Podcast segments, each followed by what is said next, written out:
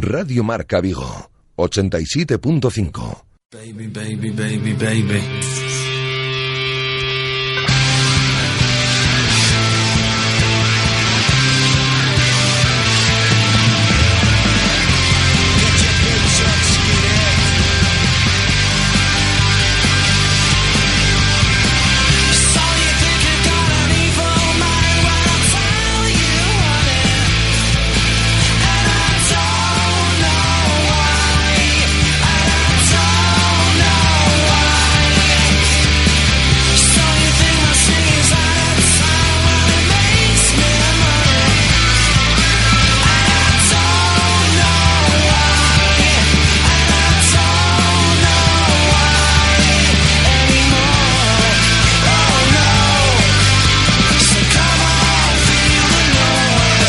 José Ribeiro.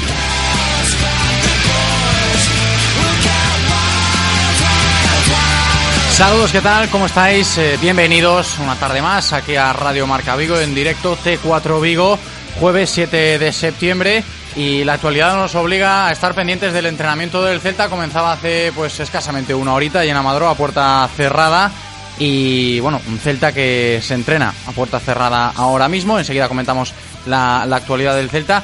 Pero antes, dejadme que, os cuente que hoy estaremos de estreno, hoy estaremos de estreno aquí por la tarde en eh, T4 Vigo porque enseguida recibiremos a Marcos Bacariza de Muy Celeste para inaugurar nuestra pues sección habitual como ya hemos anunciado este fin de semana en nuestro inicio de temporada, cositas nuevas que os traemos, pues hoy inauguraremos esta sección de tertulia que tendremos todos los jueves por la tarde con nuestros amigos y compañeros de Muy Celeste. Enseguida recibiremos a Marcos Bacariza. Pero antes, lo que os decía, el Celta se está entrenando ahora mismo a puerta cerrada. Estarán a punto de terminar, imagino. Comenzaron la sesión a las seis y media.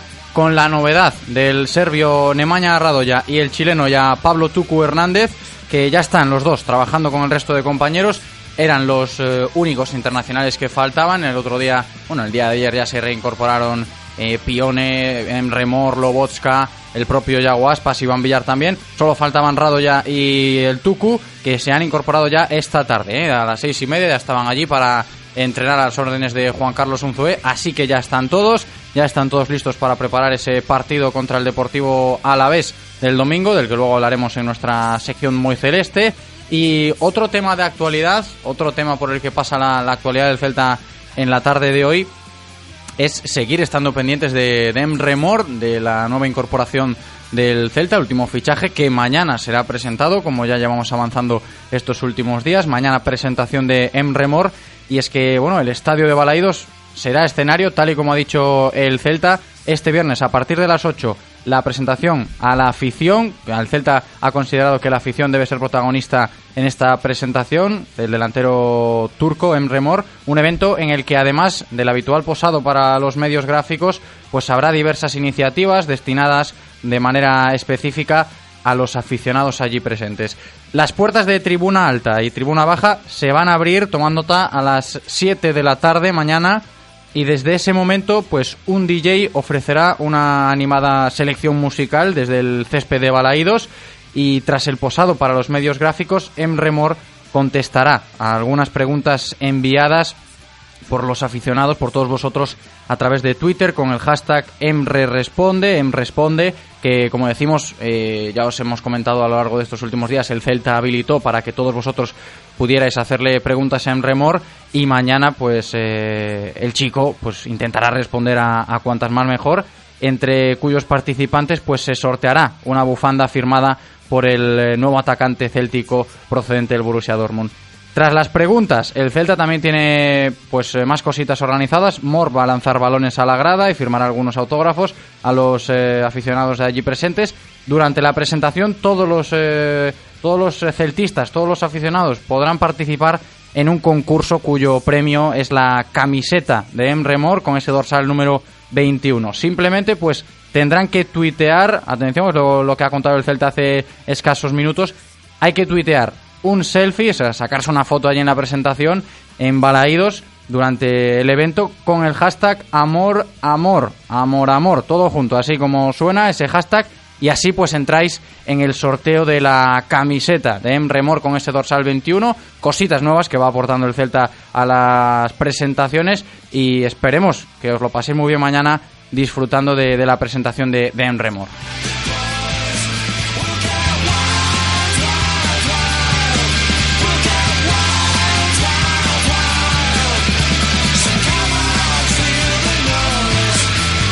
Y destacamos también que la Liga, la Liga de Fútbol Profesional, en sus redes sociales, hace escasos minutos, pues colgaba un vídeo en el que Yago Aspas era protagonista, lo ha sido en las últimas horas, en nuestros últimos programas, debido a su gran actuación con la selección, y donde Yago pues expone a sus compañeros para que opinen sobre, en este caso, Johnny y Sergio, que opinen eh, sobre qué les parece Yago Aspas eh, y aparece Yago también definiéndose a él mismo primero y después eh, sus compañeros también opinando sobre Yago Aspas.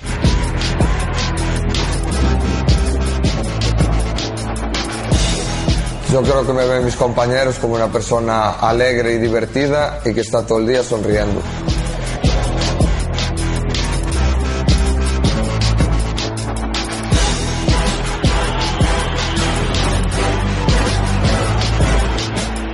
Yago Aspas es igual tanto dentro como fuera del campo. Es eh, persona humilde y eso le ayuda a seguir mejorando cada día.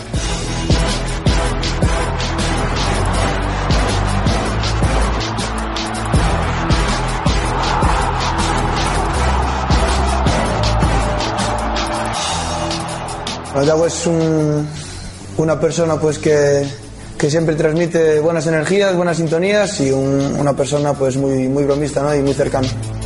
Ahí está, una persona muy cercana, muy bromista, Yago Aspas, en palabras de sus compañeros y esperemos que un referente también esta temporada. Más asuntos de actualidad, en otro orden de cosas, la grada solidaria que tratábamos esta mañana en nuestro directo Marca Vigo, también protagonista este fin de semana, y no es otra que la grada de fondo, pues que se convierte esta temporada en la grada solidaria en Balaídos. La antigua grada pues había permanecido vacía, como todos habéis apreciado, tanto la pasada campaña como en el debut de esta temporada, salvo en contadas ocasiones que sí que se abrió, pero en líneas generales es una grada que estaba pues eh, siempre vacía. El Celta anunció una nueva iniciativa para la antigua grada de fondo, que tanto la pasada temporada como en el debut de este, de este curso del equipo en frente a la Real Sociedad pues había permanecido vacía, salvo en contadas excepciones. Y con el nombre de Grada Solidaria se pretende pues volver a llenarla con una iniciativa similar a la que se venía desarrollando en años anteriores a través de invitaciones con el con ese, ese sentido, esa intuición de, de, poder abrirla de nuevo en ocasiones fallida, pero parece que, esta vez sí, con esta iniciativa de la Grada Solidaria, y en este caso el proyecto que se promueve nace de, la colaboración entre la Fundación Celta y el Concello de Vigo, que no deja de ser el responsable de, dicha grada, y llevará por nombre, como os cuento ahora mismo y comentamos esta mañana, de Grada Solidaria. ¿no?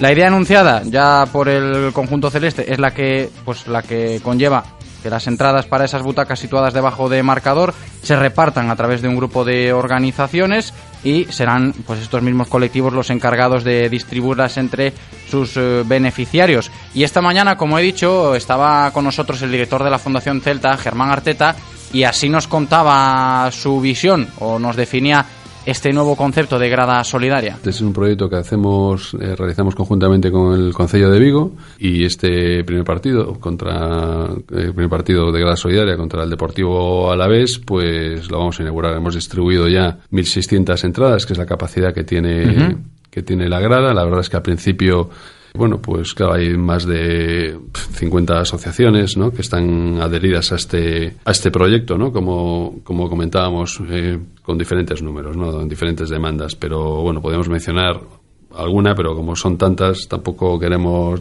destacar a unas sobre otras, ¿no? Pero y bueno, se ha recibido muy bien, vamos a, vamos a ayudar un poco a la gente, que yo creo que esto pues ayuda un poquito, ¿no? Contribuir con nuestro grano de arena para que para hacer una para bueno para hacer una sociedad un poquito un poquito mejor si podemos no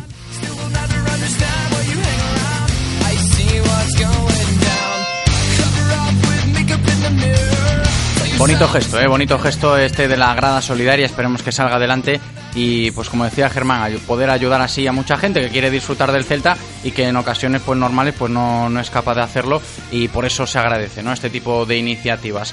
Hacemos una breve pausa y enseguida estamos de estreno aquí en Radio Marca Vivo con nuestros compañeros de moiceleste.com. Radio Marca, la radio del deporte. Radio Marca. De lunes a viernes, de 1 a 3 de la tarde, directo Marca Vigo. La actualidad del Celta la información diaria de todo el deporte de nuestra ciudad y mucho más con José Ribeiro. Radio Marca Vigo, 87.5 FM. En Radio Marca Vigo estrenamos nuevo WhatsApp para que tú también formes parte. Envía un mensaje de voz al número 680-101-642. Opina de lo que quieras y haz la radio con nosotros. Estás escuchando Radio Marca, la radio del deporte. Radio Marca.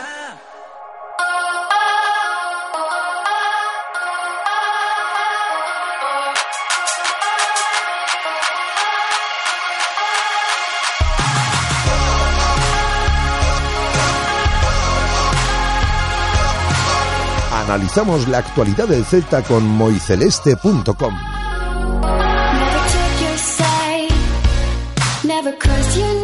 Pues de estreno que estamos, ¿eh? como ya os hemos anunciado los últimos días, estamos estrenando cositas en esta nueva temporada en Radio Marca Vigo y está con nosotros ya para nuestra nueva sección de moiceleste.com Marcos Bacariza. ¿Qué tal Marcos? ¿Cómo estás? Hola, muy buenas a todos. Pues muy bien, aquí esperando el siguiente partido. O sea. Siguiente partido, Deportivo Alavés, que recibimos en, en Balaídos contra, bueno, evidentemente el Celta, seis y media en Balaídos, un partido que se presume a priori eh, urgente a, la hora de, de, bueno, echar cábalas, eh, ver lo que llevamos ya estos dos partidos sin puntos. Se presume un poquito de urgencia, ¿no? Por así decirlo. Sí, no, no fútbol sempre estamos con urxencias. Aquí non ganas dos partidos. Eh, eu creo que aínda é pronto para, para ter urxencias, pero evidente que con cero puntos eh, empezar o nerviosismo. E un Zue decía que como él acaba de chegar ahora, que era moi importante para que os xogadores creeran tamén no proxecto, pois pues empezar a sacar puntos, de momento as dúas primeiras horas non puido ser, e agora tocou a la vez, eu creo que aí uh -huh. xa non hai excusas. Esperemos que, que, que ese proyecto de un Zue vaya eh, tan bien o igual de bien que, que el vuestro moiceleste.com, porque cuéntanos un poquito, Marcos, estás aquí representando a lo que pues, para muchos es un referente en, en, en Internet, en las redes sociales, moiceleste.com, que gracias. no deja de ser nada, hombre, no deja de ser, pues eso, un referente, como decía. Cuéntanos un poquito de, de tu página web. Pois, eh, bueno, eu eh, levo escribindo bastante tempo sobre o Celta, pero, bueno, no, no 2011, pois decidín facer algo un poquinho máis eh, serio, empezamos ca, eh, ca web en marzo de 2011 e bueno, pues desde entonces aí estamos, a verdad que moi ben, eh, é dicir, o, o recibimento por uh -huh. parte da xente está sendo moi bon, temos moitas visitas, moita animación no eh, no foro, digamos, nos comentarios, é eh, unha páxina que está sempre moi viva. Hoxe, curiosamente, pois... Sí, me está... comentabas antes, estamos de estreno aquí en Radio Marca Vigo, sí. moiceleste.com, Y vaya hombre que se ha colgado la página. Sí, está, está ahí. Hay un problema que estamos tratando de resolver. Como diría otro, estamos trabajando en ello. Eh, eh, a ver si lo resolvemos pronto.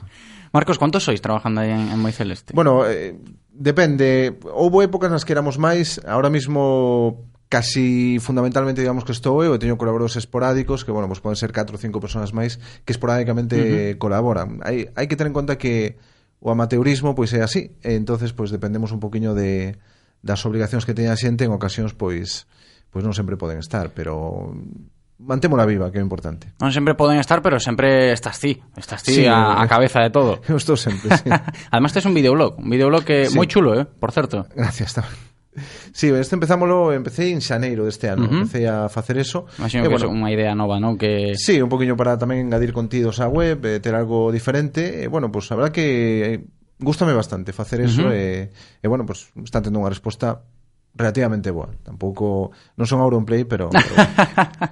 Estos youtubers que están tan de moda agora, ¿no? Efectivamente, sí, sí. Bueno, eu son tamén moi fan de, de Auronplay eh, e de Moi Celeste tamén. Vamos falar de, de cousiñas de actualidade, Marcos, de cousiñas de, do Celta de agora, que seguro que pois moita xente está pois pendente non dese partido, como diste, eh, sobre o Deportivo Alavés, que como ben dicimos nestas últimas tertulias nosas aquí en Radio Marca Vigo, É un Deportivo a la vez diferente o, de o sí. do ano pasado, pero non deixa de ser un equipo a priori perigoso polos xogadores que, que han traído este, este verán. Sí, eh, sufriu unha transformación increíble, creo que fichou 17 xogadores, unha cosa así. O ano pasado fixo unha gran temporada, bueno, non sufrímolo, non, en esa uh -huh. eliminatoria de Copa, perdeu a moitos xogadores importantes, bueno, marchou Fedal, Camarasa, eh, bueno, perdeu xogadores que eran realmente importantes, Daverson tamén, pero está fechando ben, fechou a Bolla, fechou a Munir, veremos a ver, acaban de chegar fai pouco e veremos como están de adaptados, pero é un equipo que a priori pinta que vai facer unha boa tempada, pero claro, terá que evidentemente a, os xogadores primeiro terán que adaptarse a xogar entre claro, sí. podemos xogar un poquinho con esa baza, non? Que podemos pode xogar, ser un sí. equipo aínda en construción. Efectivamente, se está en construción, nós tamén estamos un poquinho, pero bueno, realmente Pero nós temos cambio, a vantaxe de que de que os a xogadores é moi parecida, Exacto. sí, a plantilla é moi parecida e o sistema tamén realmente son matices de con respecto a Berizzo, eles pois pues, sí que van a cambiar bastante, ¿no? Entonces, eh, pois pues, sí, podemos xogar con esa baza. Eles os dos primeiros partidos, eh, seguramente en parte por esto, eh, bueno, pois pues algo que, que podemos aproveitar. Uh -huh. E eh, quizás é un equipo que bon recibilo na terceira xornada e non xa cando Sí, eso, eso quizás pode ser un, un, un punto favorable no sentido de se miramos o calendario. Uh -huh. Porque o a la vez eh, sei que vémolo un pouco máis rodado na xornada pois 15 ou 16 se pode ser outro sí. rival diferente o que vexamos o, Seguramente o domingo. moi diferente. Igual que co Betis tivemos a mala sorte uh -huh. de que nos tocou na segunda xornada. Sabemos que aquí que se tien, os equipos empezan como unha moto. Sí eh, tocounos pois esa, esa parte tocounos enfrentarnos á Real Sociedade antes de que entrara en Europa que iso sempre desgasta uh -huh. un poquinho bueno, pois en esta xornada a ver se temos a, eh, podemos aproveitar esa pequena ventaxa que ao final mm, bueno, eh, é algo teórico cabo, os partidos son moi diferentes efectivamente, despois veremos como abre esa lata e veremos o que sale claro. de aí. Abrir a lata é importante porque abrimos a lata ben aberta sempre nos dous primeiros sí. partidos de liga, pero logo que pasa, Marcos? Despois nos costa nos costa moito, non? Creo que hai eh, eh, moita xente o, o pensa, non que hai unha descompensación moi grande entre o ataque e a defensa, non? Uh -huh. Somos un equipo que ten capacidade para abrir latas, para para marcar, para poñerse por diante, pero despois a defensa de momento non está funcionando. Eh, e non digo defensa solo achacable claro, defensas, no, no. Eh, falábamos esta mañá no, na tertulia no directo Marca Vigo de, desta mañá que o problema do Celta na defensa non só é a liña de 4 senón que non deixa de ser un equipo que ten que atacar e defender eh, xunto. Efectivamente. -huh. Efectivamente, é verdade que cando che marca un é gol... É cuestión de sempre... mecanismos tamén, eh? Sí, asimilalo, os xogadores as, que teñan a conciencia de que teñen que traballar en, en certos aspectos, en moitos. En moitísimos. Parece mentira, pero despois de tres anos con esa defensa home mixta, digamos, uh -huh. porque non era realmente home, pero e agora pasas a defensa zona, xogadores que toda a súa vida se formaron defendendo en zona, porque hoxe en día en ningunha canteira se defende home, pois despois de tres anos eh, tens que recuperar esos eh, automatismos, non? Tens que aprender a a bueno, pues a volver a, digamos, a aprender de novo a defender en zona. E bueno, pues parece que lle está costando un poquiño, pero eu creo que é só cuestión de tempo e, e co tempo pois eh, iremoslo mellorando. A iso se suma que tamén houve actuacións de defensas que non estuveron especialmente brillantes nas primeiras jornadas e deu o resultado de que nos remontaron dos partidos. Claro, é que, que foi cousa casi, casi de, de, de erros individuais, eh, mm. prácticamente. E logo, sí que no partido do Betis, pois eh, dous, dous balóns aéreos que, sí. que custan puntos E que ao fin e ao cabo é o que digo eu, son fallos de son erros de, de concentración ao fin e ao cabo que non se poden adestrar a diario eh, ou estás evidentemente ou, ou, ou estás eh, concentrado ou pasan estas cousas sí, de, de... porque tampouco son xogadores que, que non sirvan para xogar no, no Celta no, por suposto que sirven, elevano demostrando durante estes claro. anos non? pero por exemplo o gol de Sergi Gómez eh, quizás aí fallo de intensidade non? o sea, Fedal gana no salto con moita facilidade, non? O Sergio Gómez é un xogador alto, é un xogador corpulento, corpulento ten, ten envergadura. Se esperaba que o mellor defendese mellor esa xogada. Bueno, eh, eso non se pode adestrar, pero sí se pode corrixir simplemente con, sí, claro. con concentración, con intensidade.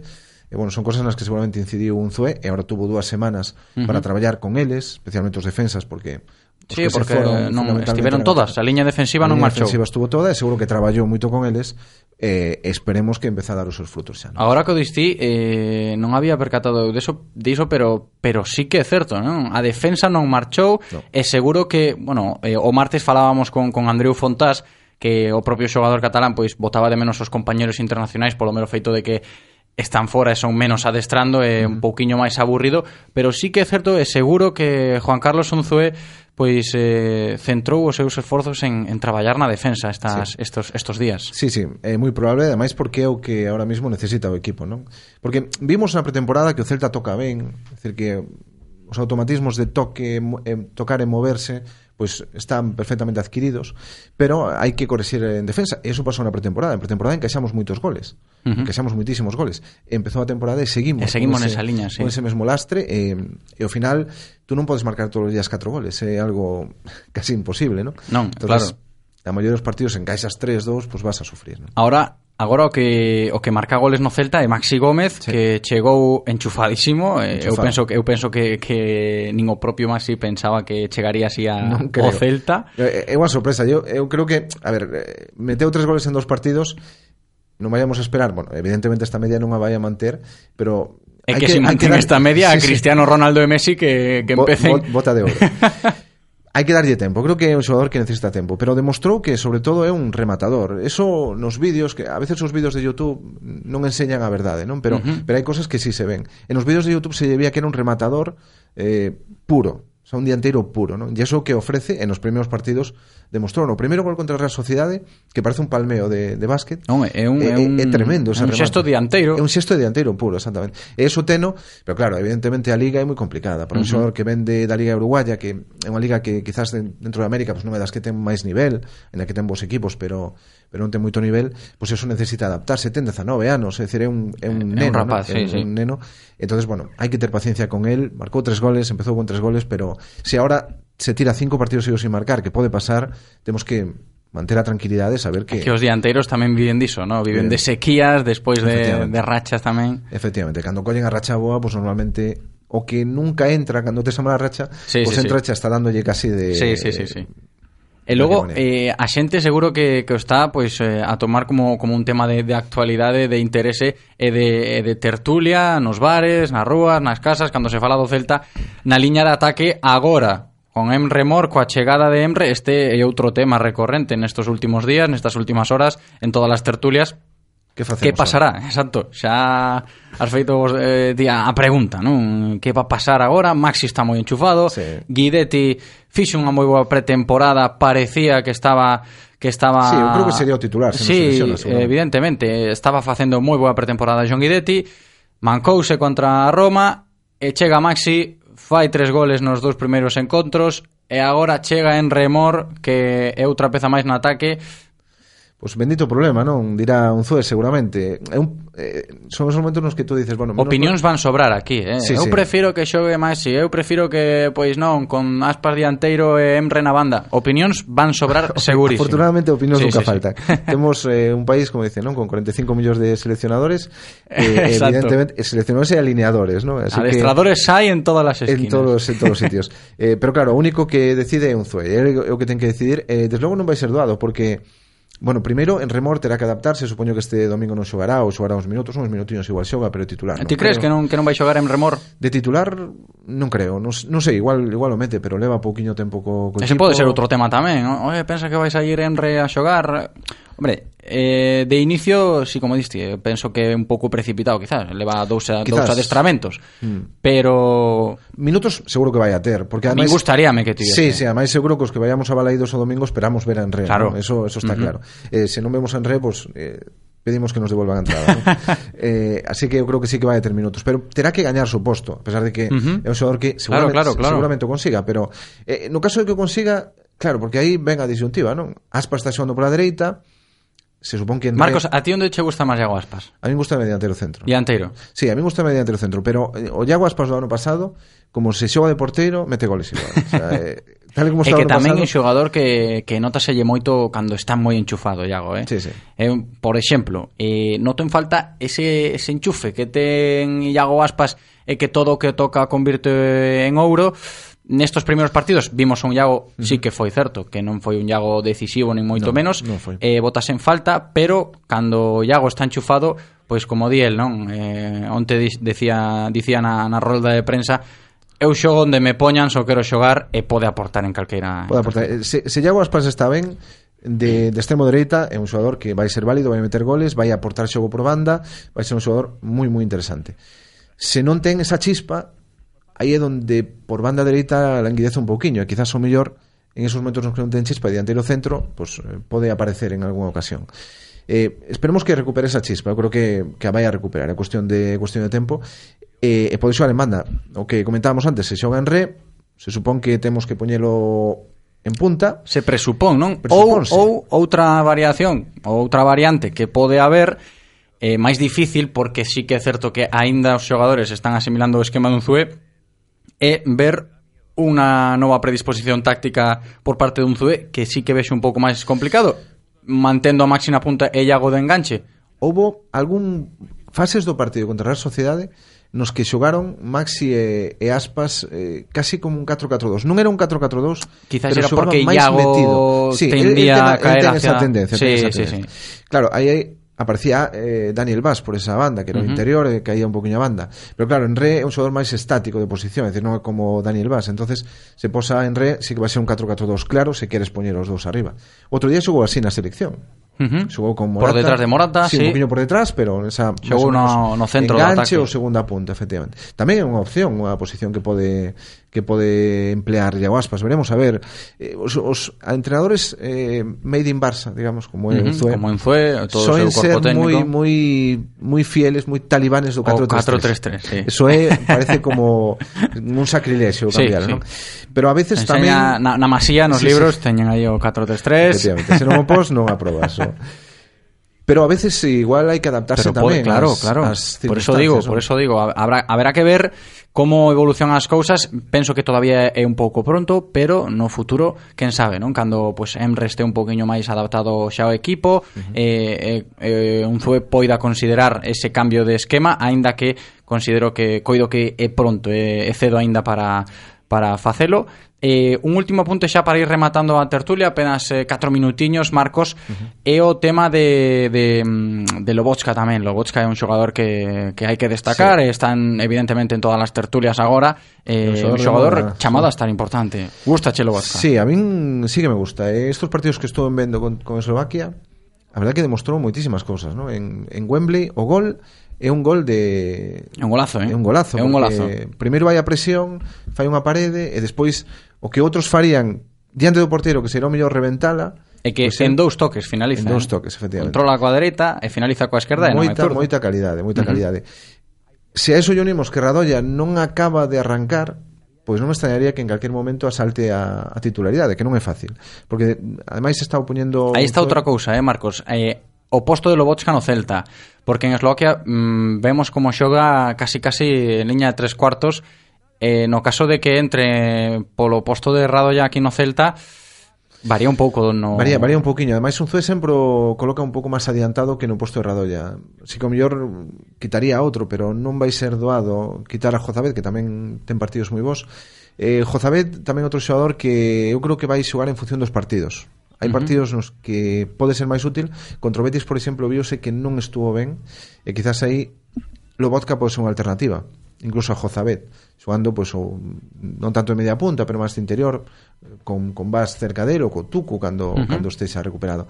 Vai ser interesante, eu creo que Lobotka ao final vai terminar tirando a porta porque veselle moi moi boas cualidades. Bueno, Marcos, xa para rematar, eh, antes de despedirnos, que van ser xa as 8 da tarde, Vouche facer unha pregunta para ter anotada para a semana que ven, para o xoves que ven.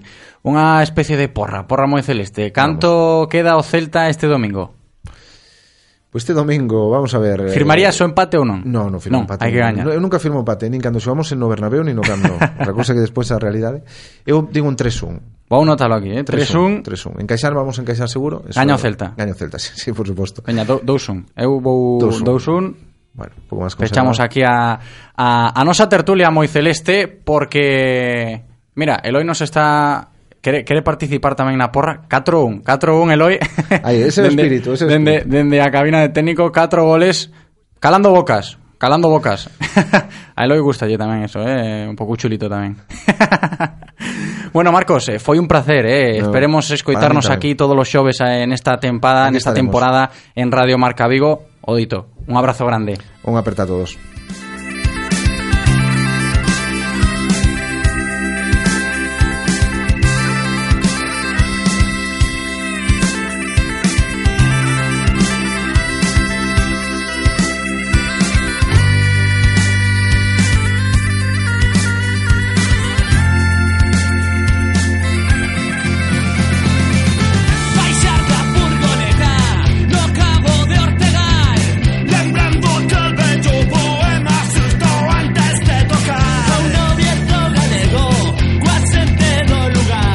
Pues hasta aquí hemos llegado en T4 Vigo, una tarde de estreno, como habéis escuchado con nuestros compañeros y amigos todos los jueves aquí en Radio Marca Vigo, moyceleste.com. Nos escuchamos mañana a partir de la una en directo Marca Vigo. Pasad buena tarde. Chao.